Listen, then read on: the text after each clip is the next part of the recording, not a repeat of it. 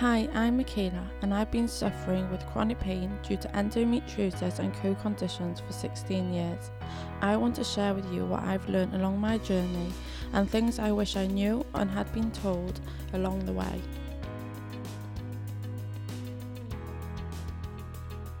Hi, and welcome back to another podcast. This week, I want to talk to you guys about fertility and women's health endometriosis, and just the worldwide effect on fertility.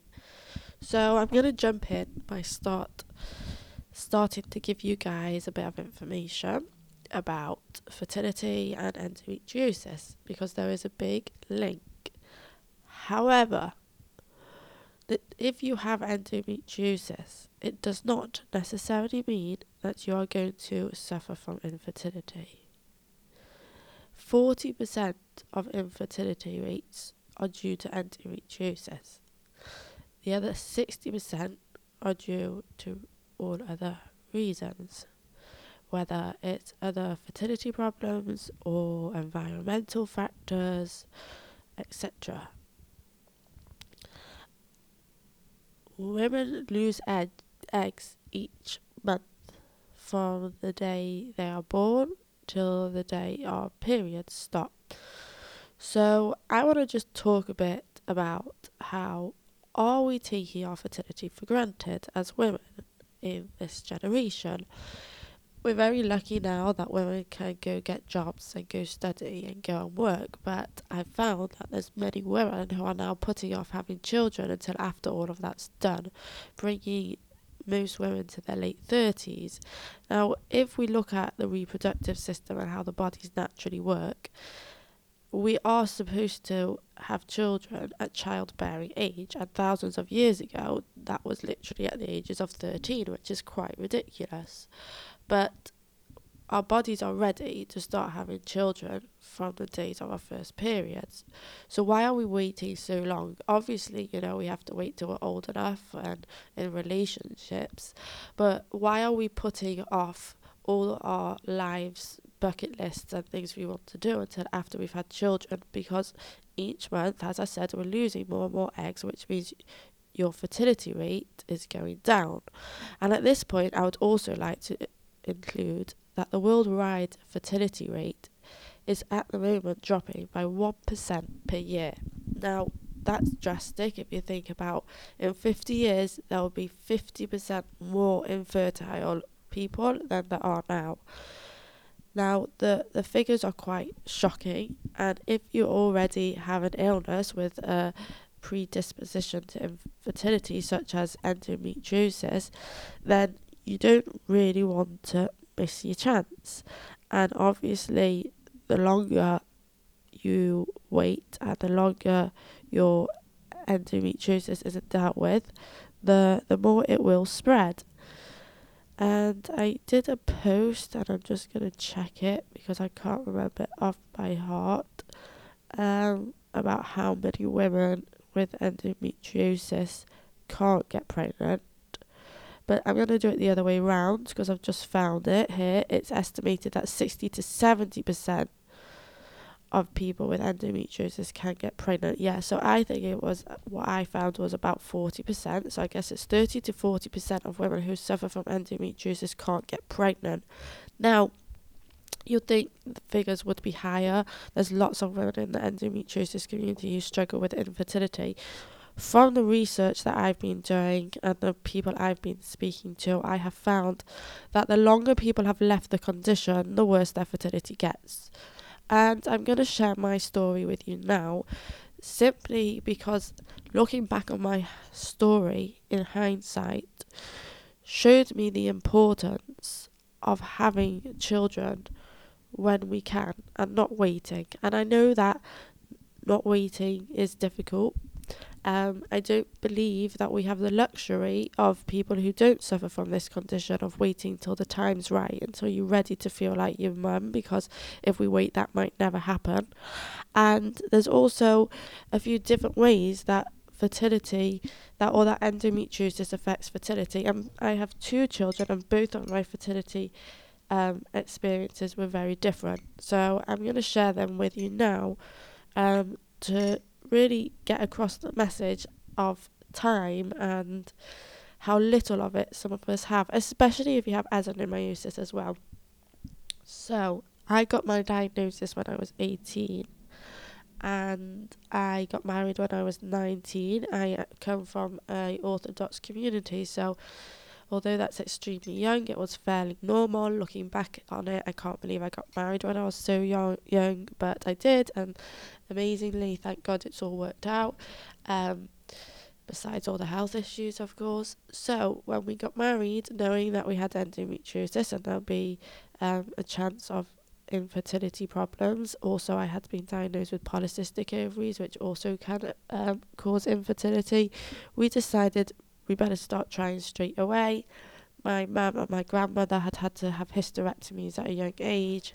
I had had this diagnosis, and although we didn't know enough about it yet, something was just telling us you can't wait. And and thank God we something was telling us this in our guts. Um, what and you'll see why. So. I wasn't getting pregnant, and we went back to the specialist who removed um, my endometriosis and diagnosed me. And he said, Right, well, we need to remove it, come back on your ovaries. So I went back for another excision surgery to remove the endometriosis.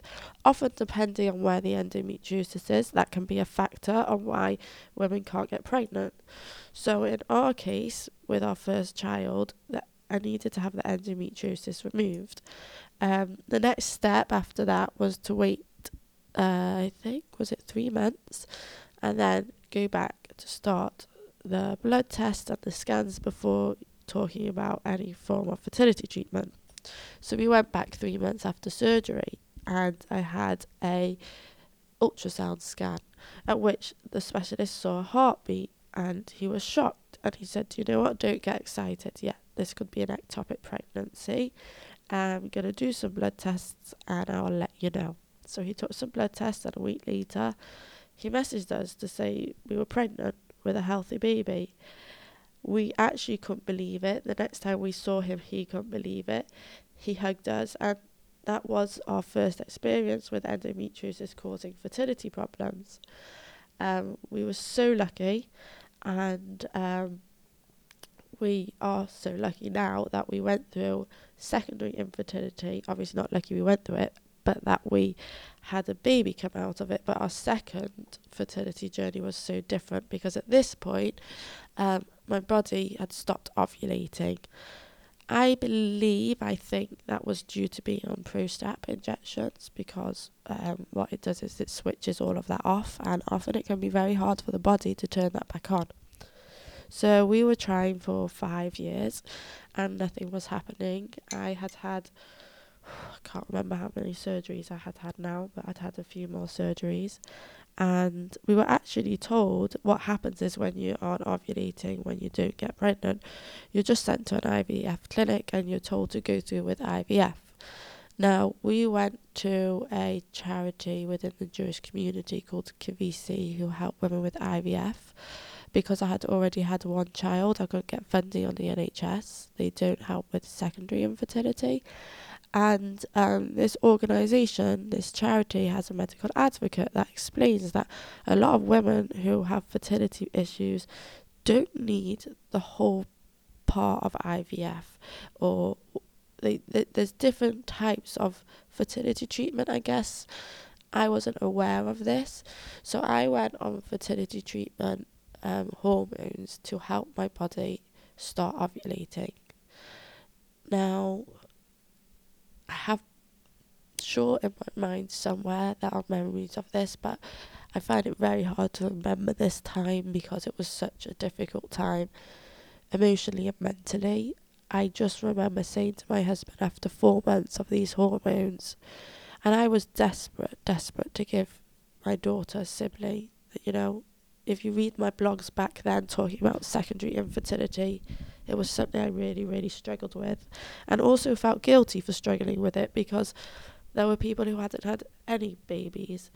But I, after four months, I said to my husband, "I'm done. Forget it. I, I can't do it anymore. This is going to kill me." And we stopped the treatment, and we were told there was twenty percent chance of pregnancy, so we just assumed nothing, and I carried on getting worse and worse over the next few months. And I was admitted into hospital, at which they always take a pregnancy test. And even when I've said to them, you know, I can't get pregnant, they still do it. So they did the pregnancy test, and lo and behold, it came back positive. And the reason I had been so ill was because I had hyperemesis. And we were shocked. I mean, I will never, ever, ever forget the look on my husband's face. I mean, I was happy and I couldn't believe it, but I was petrified that now I was going to have these two children that I was too ill to look after. Anyway, that's a whole other story, but that is my fertility journey that I was sharing with you to show you that there are different ways that endometriosis can affect fertility. That often there's things you can do before doing the whole um, round of IVF or IUI or whatever treatments you've been offered. So please keep researching it. And my story ended with my uterus was so destroyed from those pregnancies. They were both emergency C sections from the adenomyosis and from all my other surgeries that at the age of 28 I had to have a radical hysterectomy. Now, had I not had just felt that I had to try and get pregnant straight away, like many of my friends and many people the same age as me, I've just turned 29, you know, we didn't think about having kids so young, I would have missed my chance. And I speak to hundreds of women a day, and all the ones that are above the age of, you know, 35 tell me how they've just missed their chance and they're still trying and they're still going for IVF. And uh, it, miracles happen, and lots of them do become pregnant. But the younger you try, the less your endometriosis has spread and the less damage it has caused. And it's so hard to have an illness where it affects you in so many ways, and one of the ways it affects us, and again, this is something people don't know, is that we don't have the choice of waiting till we're ready to have children if we want to know that we can definitely have children. Because our endometriosis changes so drastically. There's so little research and awareness, and there's so little help. And there's also a big problem with fertility, as I said, going down by 1% each year. Now, that's to do with something that's in many, many of um, the items we use daily, and these are called phthalates. And these are um,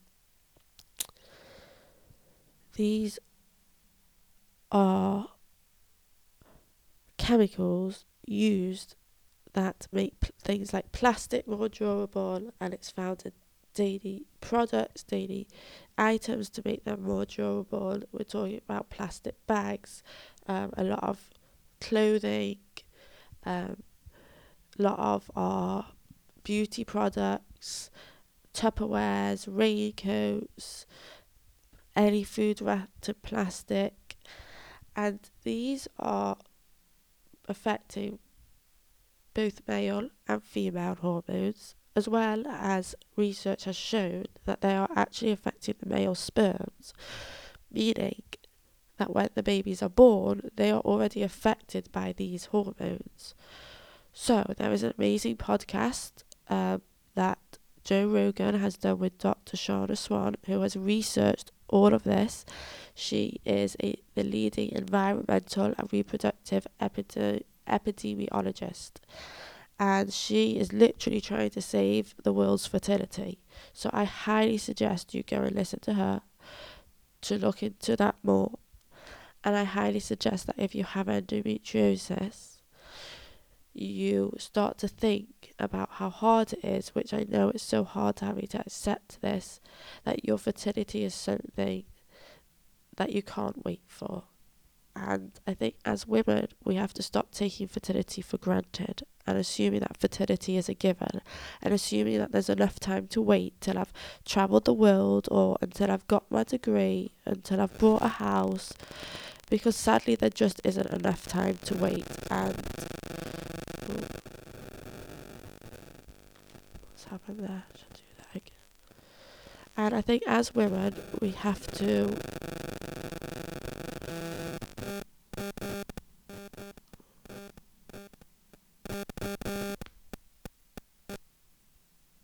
I think as women, we have to stop taking our fertility for granted and stop waiting until we've saved up to buy the perfect house or the perfect family car or until we've got our degree or until we've travelled the world because we don't have that option because our uterus, how I always felt, was like a ticking time bomb and it, it does run out and whether you have endometriosis or not, your fertility at the age of 25 won't be the same as at 30 or at 35.